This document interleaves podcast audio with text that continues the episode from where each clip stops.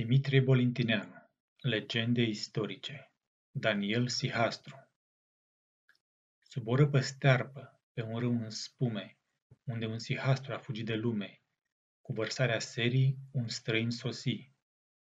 Ștefan al Moldovei, vine ați vorbi.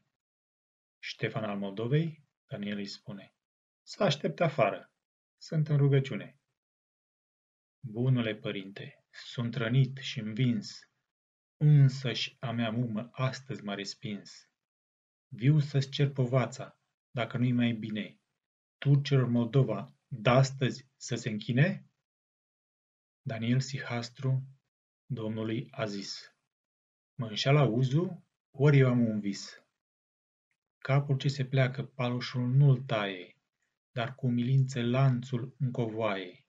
Ce oare traiul, dacă e robit? Sărbătoare în care nimeni n-a zâmbit. Viața și robia nu pot sta împreună. Nu e tot odată pace și furtună.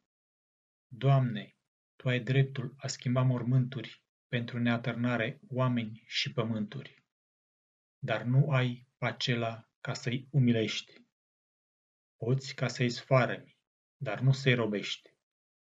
Dacă mânea-ți slabă, sceptru ți-o apasă, altuia mai harnic locul tău îl lasă, căci mai bine este supus lăudat decât cu rușine domn și atârnat. După aceste vorbe, Ștefan strânge o știre și învingând păgânii, înalță o monastire.